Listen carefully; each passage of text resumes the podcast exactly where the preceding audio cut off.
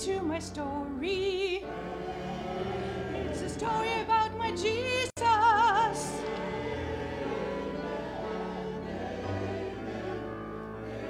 See him by the seaside, talking with the fishermen and making them disciples.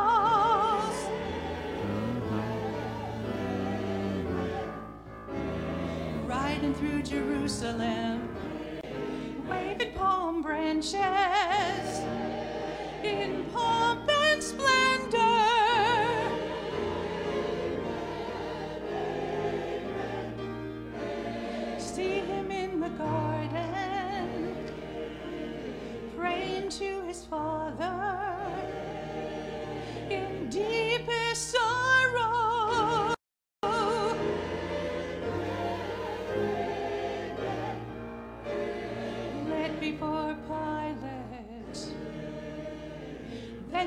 crucified him, but he rose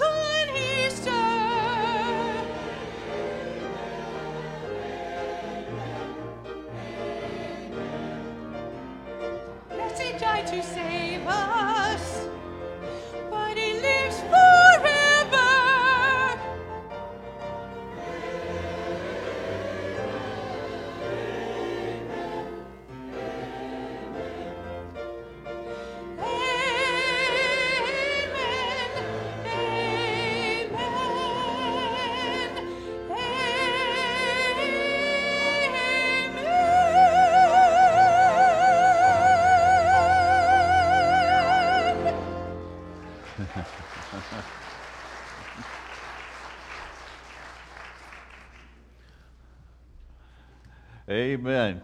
Kim Choir, thank you so much for beginning our Easter Sunday morning in such a wonderful way.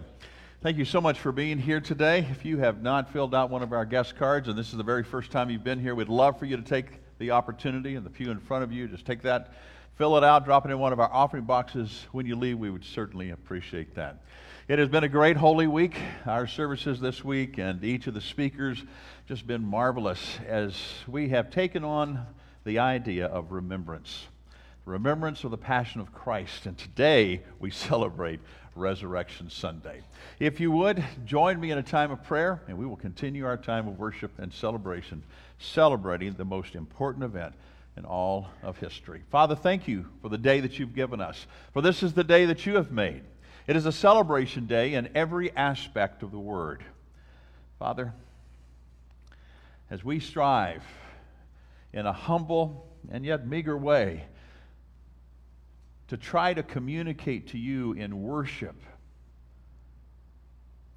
how much we love you and how much we appreciate what you have done for us through your Son, Jesus Christ.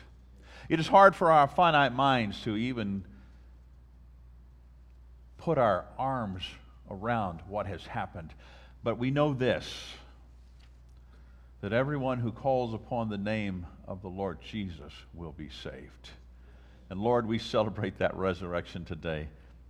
As is said often, the resurrection shows us that he is not just a dead martyr, but a living Savior. And I pray today that as we worship the living Savior, that he is living in our hearts. In the name of Jesus, we pray.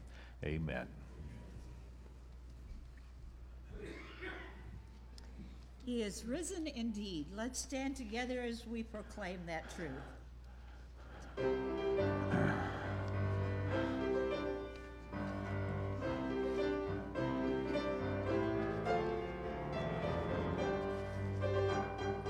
Christ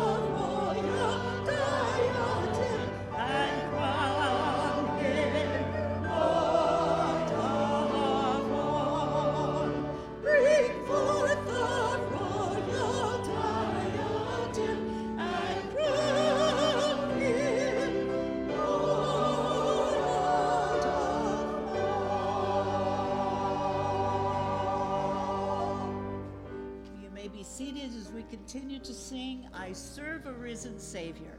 He lives, He lives.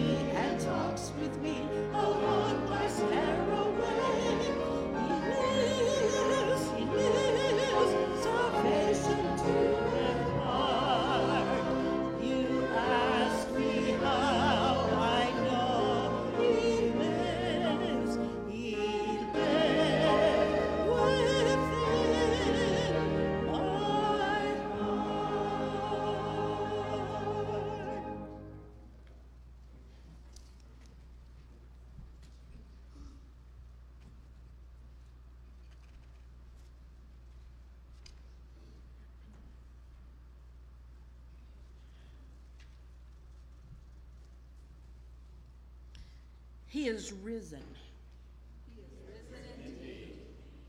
And he lives in my heart as well as yours. Pray with me, please. Holy Father, we are so grateful. We are thankful that you are our Savior, that you are our Lord of all creation, and that you have brought us to this point where we celebrate your greatest gift to us. Your Son, Jesus Christ, was sent to, to earth. He chose to come, He chose to sacrifice Himself on the cross of Calvary. So we celebrate the darkness of the cross on Friday that brings us to the light of Sunday, the resurrection. Thank you, Lord, for allowing us to worship you, to entertain, that we are thankful for every single thing we have. You put us on this earth to be thankful. And we're thankful for your Son, thankful for your Holy Spirit, thankful for your word, thankful for your music, thankful for your church, and thankful for your prayer warriors. Thank you, thank you, Lord, for you have risen for us.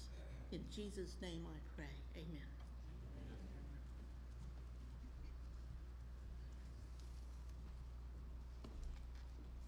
Christ arose. That beautiful Easter hymn. Would you stand again as we sing?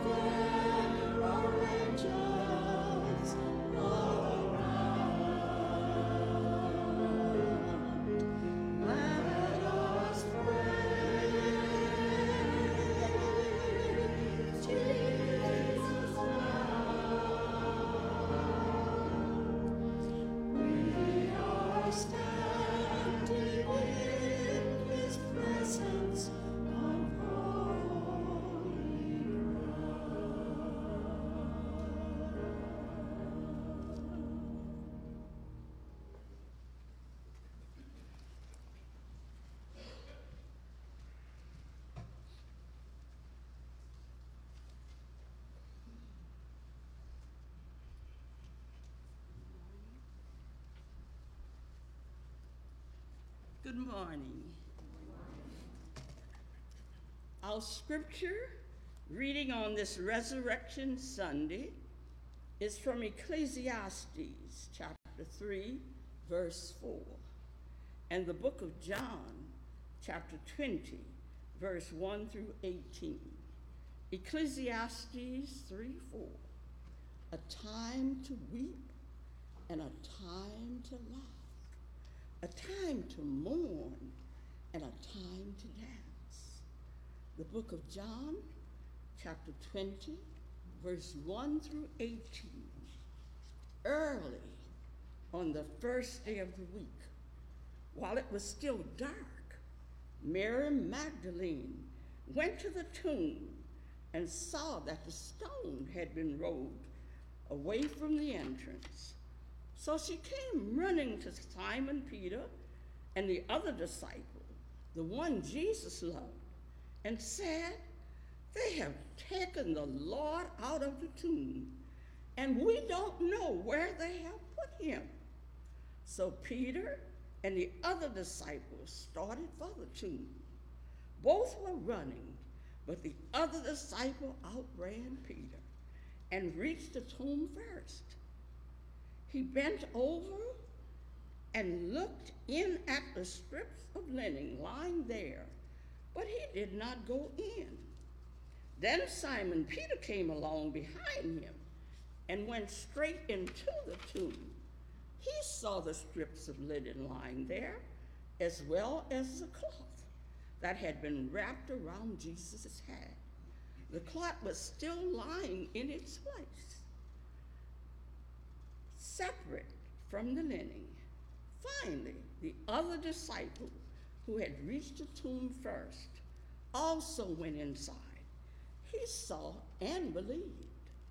They still did not understand the scripture that Jesus had to rise from the dead. Then the disciples went back to where they were staying. Now Mary stood outside the tomb crying. As she wept, she bent to look into the tomb and saw two angels, one in white, seating where Jesus' body had been, one at the head and the other at the foot. They asked her, Woman, why are you crying? They have taken my Lord away, she said, and I don't know where they have put him. At this, she turned around and saw Jesus standing there, but she did not realize, realize it was Jesus. He asked her, Woman, why are you crying? Who is it you're looking for? Thinking he was the gardener, she said, Sir, if you have carried him away, tell me where you have put him, and I will get him. So she turned toward him, and he said, Mary. She turned and cried out in Aramaic, Rabboni, which means teacher. Jesus said, Do not hold on to me, for I have not yet ascended to the Father. Go instead to my brothers and tell them, I am ascending to my Father and your Father, to my God and your God. Mary Magdalene went to the disciples with the news I have seen the Lord, and he told me everything that he has said to me. This is the word of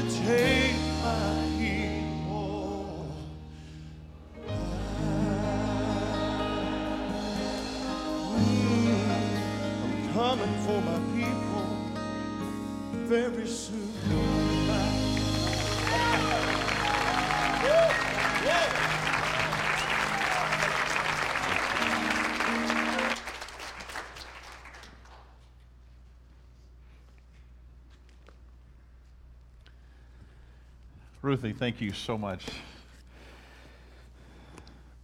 We come to a place when we talk about the resurrection that sometimes we just get overjoyed more than usual. Sometimes we tend to take it for granted. We believe it. We've read it through the years. We know it in our hearts, but sometimes it just doesn't do what it's supposed to do for us. You can't hear that song and the songs that you have sung today and not feel an understanding of the power of the resurrection of our Lord and Savior Jesus Christ. My dad in 1981 uh, took me on a journey. Uh, it was about two years, a little over two years before he passed. And um, I think he just wanted me to, uh, to look at all the places that uh, they traveled until they got to the place in uh, western New Mexico, a place just outside of Pie Town, New Mexico, where he and his family homesteaded. He was seven years old when they went to that place, and I think they went back and forth to Texas like three times. He wanted me to know what all those stops were, where the old roads were, where they used to camp out. First time over in a wagon, the second an old Model T truck. we found the, uh, the old cabin and the, the dugout, the cellar that they had to put all their food. It was hard to find, but somehow, after all those years, he had uh, he, he figured out where it was, out in the middle of nowhere. These kind of tall hills, small mountains all around. And so he and I just began just kind of ta- walking all over that place. I took a, a journey up kind of on the top of, of a hill behind that old little log cabin. As I was walking across the way, I, I found something kind of shiny. So I picked it up. And I found my dad a little bit later, and I said, Dad, I found this on top of, uh, of the hill over here, probably about 100 yards from, from you know, the, the cabin. And he looked at that and he started tearing up. I found this belt buckle. He told me, he said, Son, when I was 14 years old, I lost that belt buckle.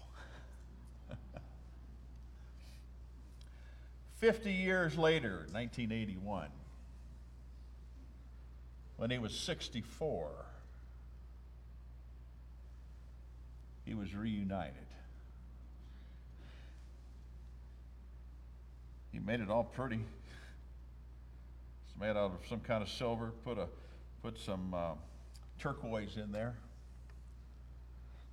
More than anything, he was reunited with something that was precious to him, that he thought he had lost forever.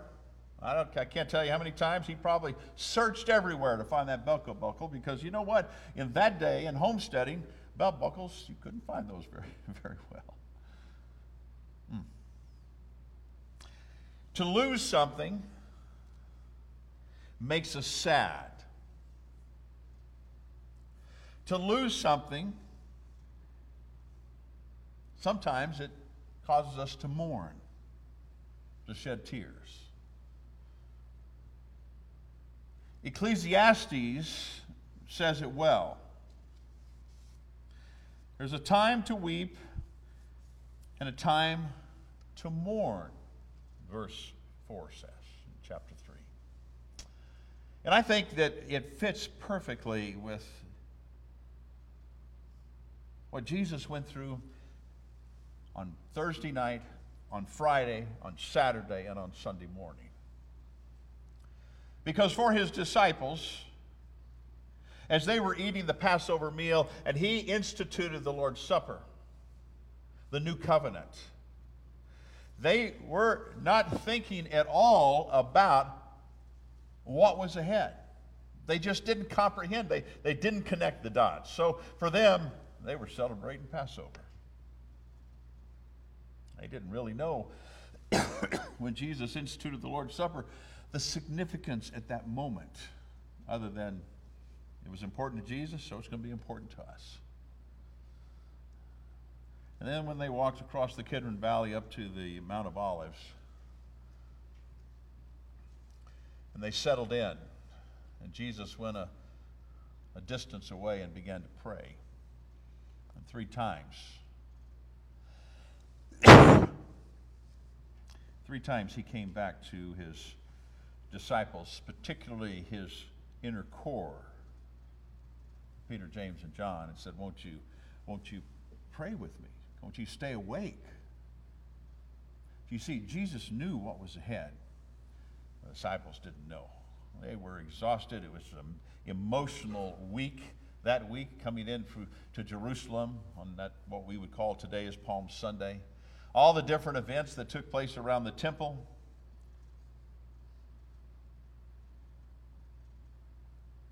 but just in their future, just in the very near future, there was going to be a time of mourning. There was going to be a time of weeping on behalf of the disciples. Even Jesus on the Mount of Olives struggled because he knew what was needing to happen. He said, Lord, if there's, if there's any way for this cup to pass, then I, I pray that you would let it. But there was no way. Now, there was no way at all. Because before creation was ever spoken into existence by the Creator God, He already had in mind the plan to bring salvation to humanity that had not even been created, who He knew when they gave, He gave free will that they would choose to disobey Him. And so He had a plan. And Jesus volunteered for that plan. And so Jesus prayed, Lord, not my will, but thine be done. At that moment, with his disciples, he said, It's time to get up. And here came the mob with the religious leaders and with Judas. And with a simple kiss on the cheek, have you ever had somebody kiss you on the cheek that you knew that they had stabbed you in the back? Did that ever happen to you? Oh, I've had that happen to me. It is profound when you know that has happened. But for Jesus, he had already told Judas, do what you need to do.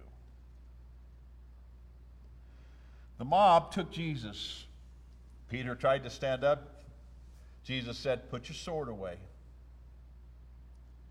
And Jesus was taken. The disciples dispersed. You can only imagine their bewilderment, their confusion.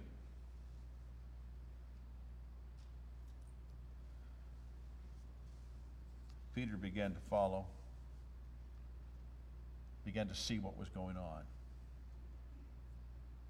Jesus, when he was arrested, taken to the high priest, ultimately taken to Pilate.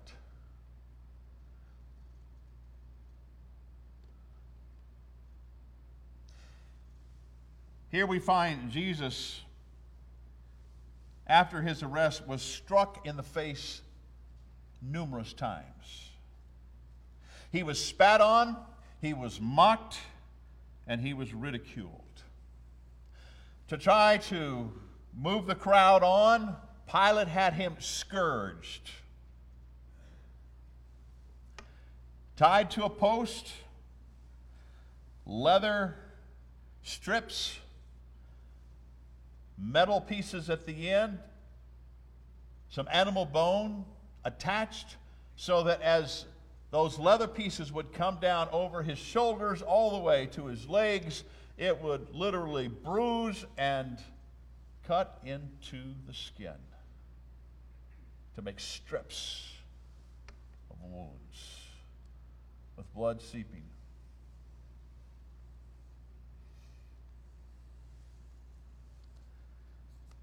They put a crown of thorns on his head. They put a stick for a scepter in his hand.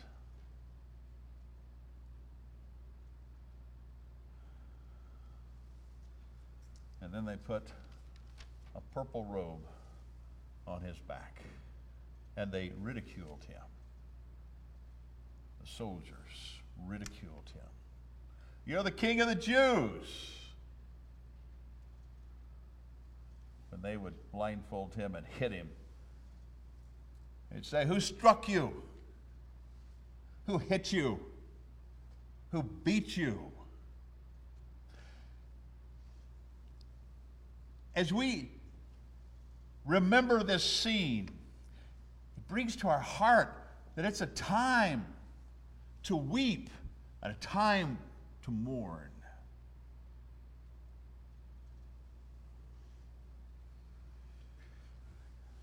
You know how cloth and blood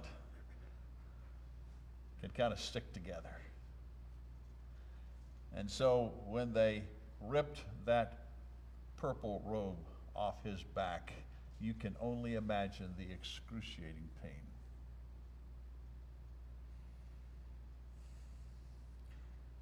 And then they gave him the crossbar, already with the blood loss from his beatings, having no fluid now, nothing to eat for some scholars say 15 hours. There was not much strength left, but they gave him that cross bar to carry on what has been dubbed as the Via della Rosa, to the place of Calvary. Some say, well, he must have been a weak man if he couldn't carry that all the way, and they had to get Simon of Cyrene to pick him up. But I want to remind you that Jesus was a carpenter. He worked with his hands. He wielded pieces of wood. He was not a weak man. But he was a man whose body was beaten to a pulp. And with the blood loss and the fluid loss and the dehydration, he had no strength. They got him to the place called Calvary. There they would offer those who were to be crucified this uh, wine mixed with myrrh. It's kind of a mild mixture that deadens the pain. And Jesus refused. They took his wrist and put it on that crossbar with the post already standing. They didn't put the nails in his hand as such because it would easily tear through during the time of the crucifixion. And so they put it in the wrist, each wrist. In fact, it was so much so that medical doctors say that his arms actually were extended six to nine inches farther than normal by the time he was crucified. And then they put the nails in his feet. Those nails were seven to nine inches long.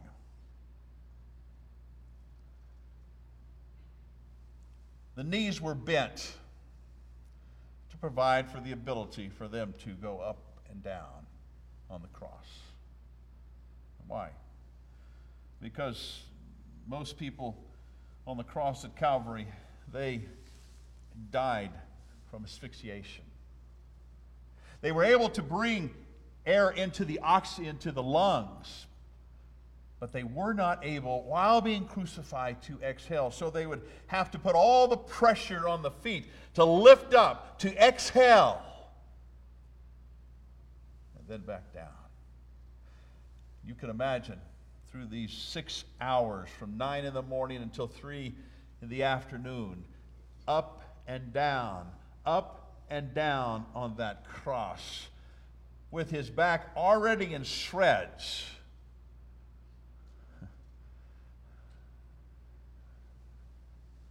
Let me tell you, if I got a splinter in my finger, it drives me crazy. Can you imagine the pain? Carbon dioxide begins to build up, and so it causes a person being crucified to uh, spasmodically push themselves up again to exhale. The cramping would start, the muscle would tear. The chamber above, the heart, began to fill that cavity with fluid, blood, some water. The fluid loss to the tissue reaches a critical point as we move on into the hours of the crucifixion. The compressed heart struggles to breathe, to pump that heavy, thick, sluggish blood into the tissues. The tortured lungs frantically try to grasp for air The tissues are dehydrated.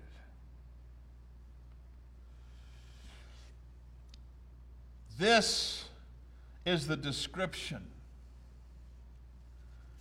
of a time, the brutal crucifixion of Jesus that would cause his disciples, the women that followed him, who were at the cross, those in the distance, even the scripture says those in the crowd to weep and to mourn.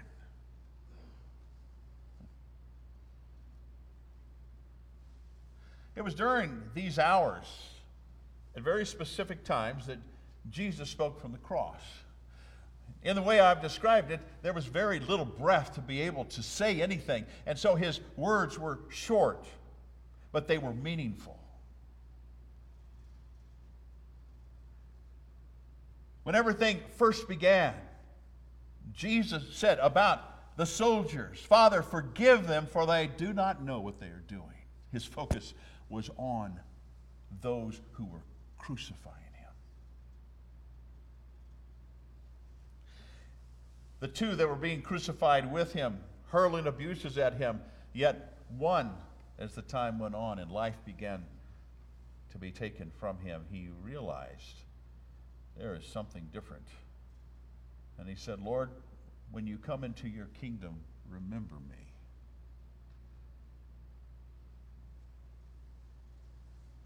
And Jesus said, Today, you will be with me in paradise. His concern for the soldiers, for those that were being crucified on other side. And then he sees his mother. His mother standing at the foot of the cross, tears flowing, beside herself. And he looked at John, who was standing beside, and said, Behold your mother. And looking at his mother, he said, Behold your son.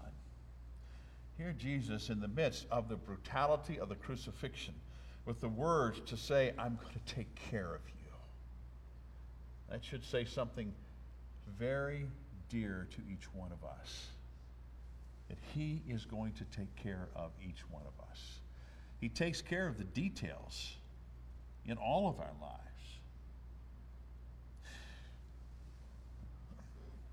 I'm describing the physical agony and what is being said. There's a whole different scene going on spiritually. There is a spiritual battle that is being raged that we cannot see.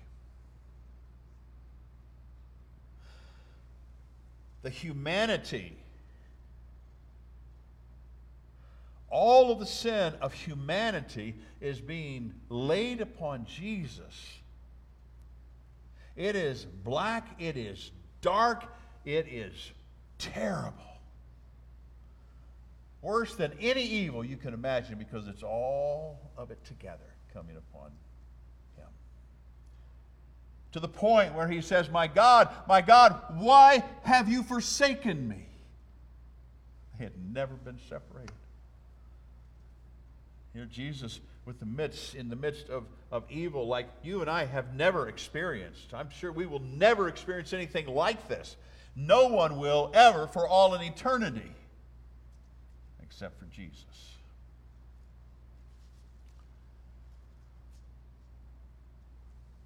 But have the Creator in that short time being separated.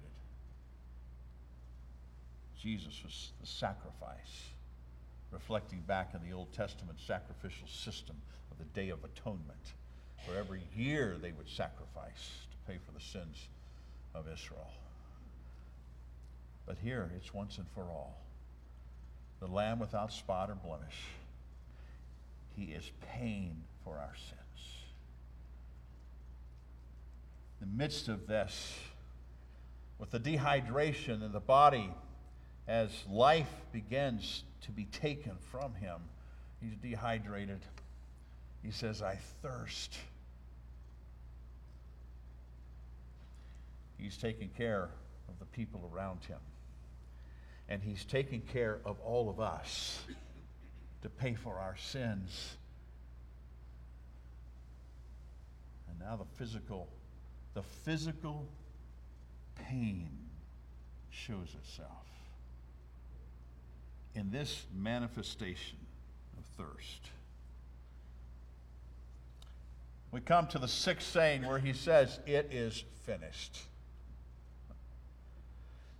In other words, the sacrifice has been made, the debt has been paid. The war's over. Oh, there are a lot of battles to be faced, but he has paid for the sins of humanity. And let's put it more specifically He paid for my sins. Mine. When it was not deserved,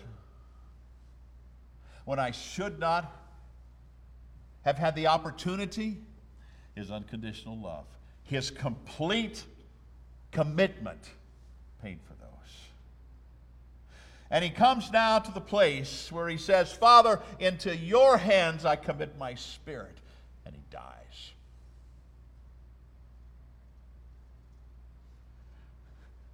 It tells us that all through this time, Jesus always was focused upon his commitment to his Father. I and the Father are one. I do nothing except that which the Father has commanded me. And he's accomplished that. That brief time where there was this sense of separation all of a sudden changes to this time of being together again. For the disciples and all of those around, when Jesus breathed his last, it had to be a time of mourning, a time of, of grieving, a time of weeping.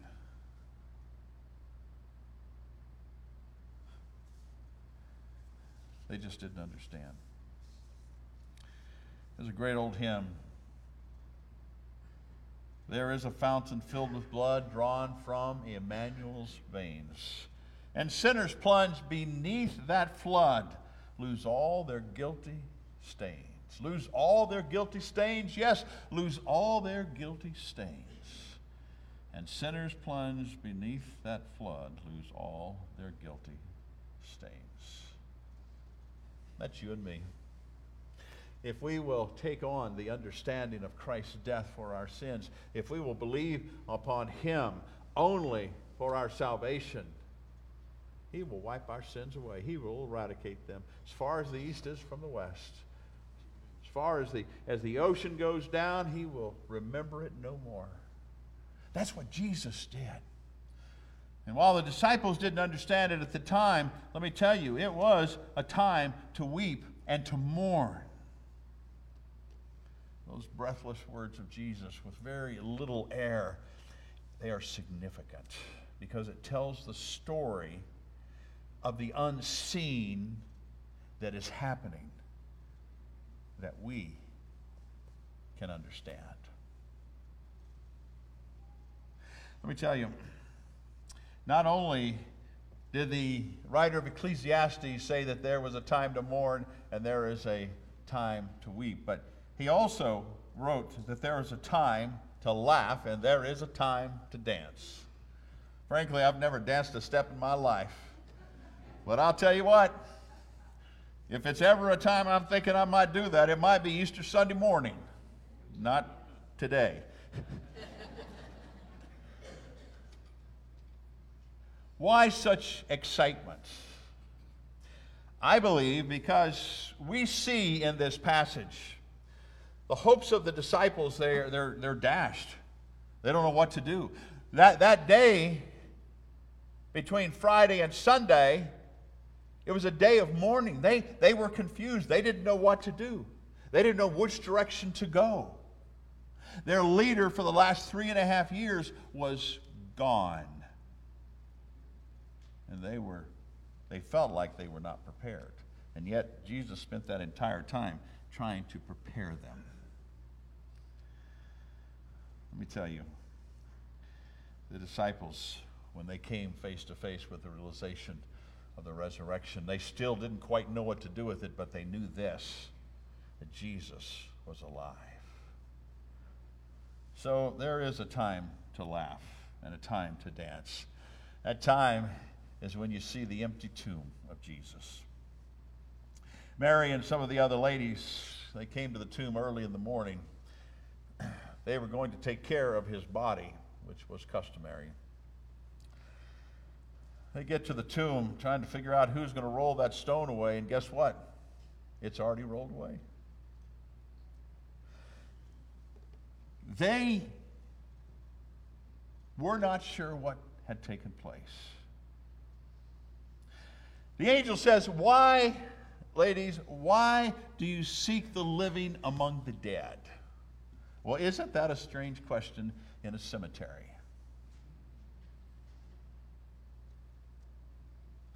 From the angel's perspective, why are you here?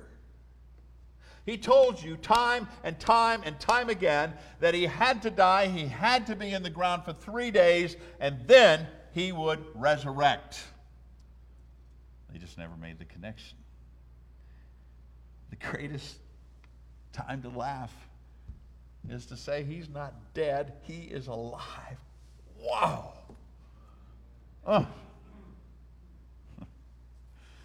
Well, there he went to go and tell the disciples. I tell you what, John and Peter were the first ones out the door. I really connect uh, probably a lot in this area with Peter because as they were running, the Bible says Peter was out the door first, but John passed him. Pretty much my, uh, my track and field. but John got to the entrance of the tomb and he didn't go in, he just looked in and he saw the, the strips of linen. Peter barged right in, check and see every, what, what, what was going on. And guess what? They didn't find Jesus there. What they did find was that that which was covering his head was folded and set aside. They didn't know what to do. Peter was very uncertain. The Bible says that John believed. He didn't understand it from what the scripture says, understand all the details of it, but he believed that Jesus was alive. Scripture tells us that Mary spoke to the gardener. Say, wait, if you've taken him somewhere, if you would just tell me, because I, I will go and I will get him. That's just like a lady. The nurturing aspect. I'll take care of the details. If you'll just tell me what's going on, I will do what I can. And then Jesus spoke Mary. Immediately, the scripture says that she knew it was Jesus. Didn't recognize him before, now her heart is full. She, she is so excited. She comes down to the ground. And then she went back and she told the disciples, I have seen the Lord. Wow. I'm telling you what, that should have been a time for, for laughing. In reality, in this focus of the empty tomb, they were still confused, except for Mary. John believed, but he didn't know all the details. He's more analytical. The disciples, the women, I think this tells us they had no expectation that Jesus was going to be alive. They were going to with spices to take care of the body. Somehow it did not register all the times that Jesus said that I must die and then I will be raised up. There's no way in their mind, there's no evidence any direction that they had come to steal the body, as the chief priests felt that that's what would happen. There was a seal on the tomb, and there were soldiers standing guard. There was no one that stole the body. An eyewitness account that I think is significant by John said that the headband was folded and placed by itself. He says, That's what I saw. Folded, taking the time to put something in order. The Apostle Paul referenced the empty tomb in 1 Corinthians when he said that he was buried and he was raised from the dead. The empty tomb is just that it's empty. It's empty completely, 100%. Jesus is not there, he is alive. Let's talk about the resurrected Christ because that's the exciting thing that happens if he's alive. What did he do from that point? For the next 40 days, he showed himself to Mary, the Mary, the mother of James, Salome, Joanna. He appeared to the two going to Emmaus. He appeared to the disciples, materialized through a door. A week later, he comes back and he materializes through the door again. This time, Thomas is there. Thomas says, My Lord and my God. He believed. He appeared into Galilee and on the shore of Galilee, as John talks about. He appeared to his disciples. He gave them very specific instructions and commands. He appeared to more than 500 believers in Galilee when he gave the Great Commission. And then, at his ascension, they all looked into the sky. So much so that the angel in the first chapter of Acts says, Why are you looking in the sky? This same Jesus who is going from you will come again. But let me tell you, you be about his business. That should be a time to laugh, a time to dance. I think it's interesting concerning Jesus' resurrection. It's profound with answers that I don't know how to describe, really. His body, in general, seemed to be the same. He had flesh, he had bones, he had nail prints, and he had a, a mark where a spear went in. And yet, he could walk through shut doors. He could slip out of a tomb. He could walk and talk with his disciples. He even appeared to the Apostle Paul as a bright light as he brought him to an understanding that he was the Messiah. And that same Jesus, who during the time of mourning and weeping went through so much physically and spiritually to pay for the sins of humanity, on the third day was raised up. And he continued to interact with his disciples. And to this very day, he continues to interact in your life. The question always comes back are we living the life that he desires us to live? Jesus said, Because I live, you will live also. So this ought to be a time for us to laugh and for us to dance and for us to go. And to go and share the resurrected Jesus Christ. And I'm wondering this morning would you be willing? Would you choose to do that? Because as the angel said so long ago, he is not here, he is alive. And when we say that he is alive, that doesn't mean 2,000 years ago. It doesn't mean that he's going to walk through this door. It means he's going to transform our hearts, not just our minds.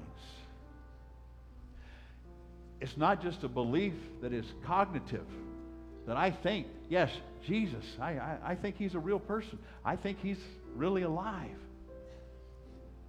The question is, is he alive in your heart and in your life? And are you showing?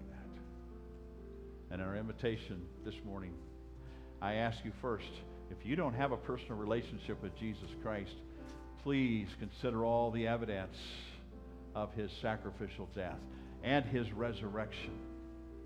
And ask him to come into your life and your heart because you will be changed forever.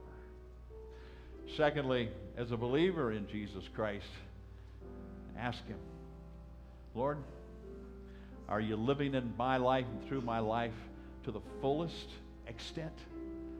Or is there more that you want to be the Lord of in my life?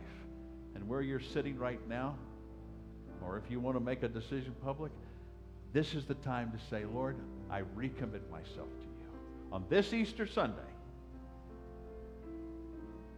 2022, today, I choose to commit myself. 25 years ago today, my first Easter pastoring in the Seattle area. I'll never forget this uh, Boeing project engineer opened the door for me when I walked into the church, and he said, Christ is risen.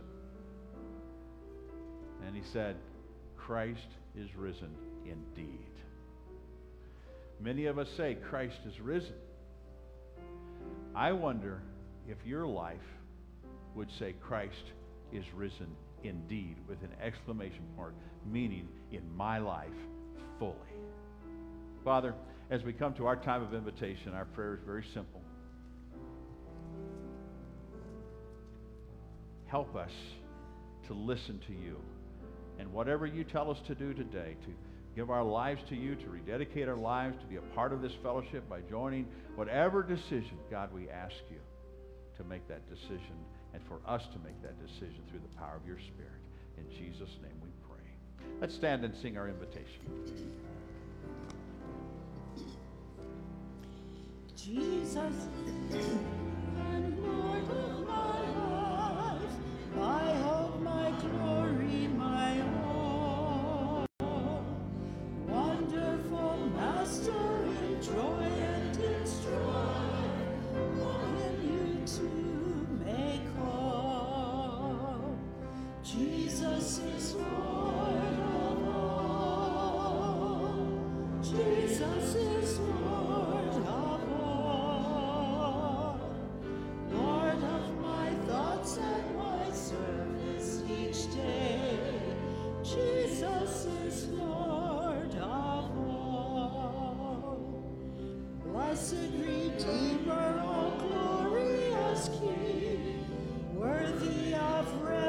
I pay.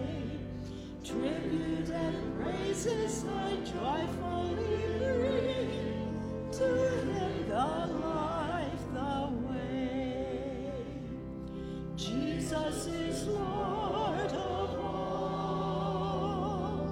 Jesus is Lord of all. Lord of my thoughts and my service each day.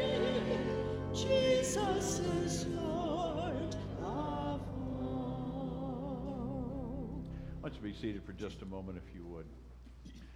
Well, I'm about to turn it over to, to Miss Nancy. I just want to wish you a wonderful Resurrection Sunday. The power of the Lord Jesus Christ continuing to be in our midst as we go out. I didn't talk about this sermon illustration before, but my grandkids are back in the cry room. We, we, we talk about it as a cry room for a reason. Because I could hear today was a day for crying and weeping and a day of laughing. So I hope they didn't disturb you. But I am excited that they were here. Anyway, Ms. Nancy. There's a sign-up sheet in both lobbies for you to indicate if you would like to be part of the movie lunch, which would be a week from Thursday. You'll see on the back of the bulletin the title of the movie on the 28th of April, Thursday. The movie is at 1 o'clock, God's Not Dead, We the People.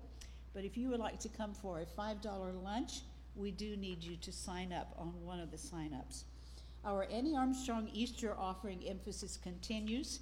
They're still offering envelopes in the pew racks in front of you. Notice on the back, we're getting very close to our church goal of $13,412. As of the time this was printed, we had received $11,708. So we're getting close. If you have not had opportunity to give, you'll want to do that. Also, just one thing for April. We continue to collect food items that go to St. Mary's Food Bank and peanut butter and jelly. Those are the two food items for the month of April. Church Council and those of you who are chairpersons or leaders of our different teams, different uh, committees and councils, that will be taking place on 9 o'clock on Tuesday. I encourage you to stand as we have our closing prayer. My husband, Reverend David Jakes, will be coming to lead us, and I too wish for you a wonderful Resurrection Sunday. Thank you.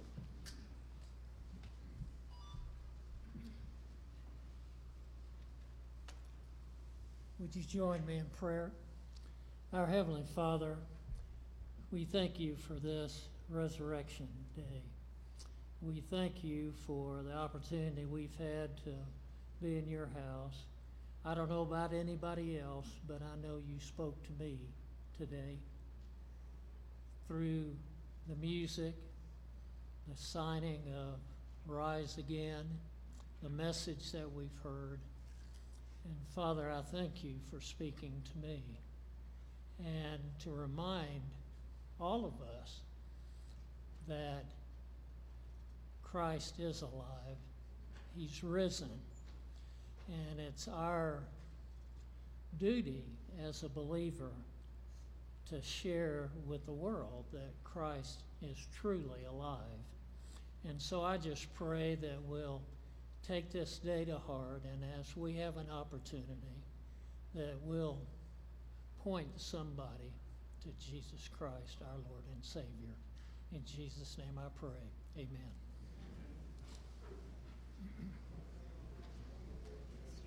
Amen.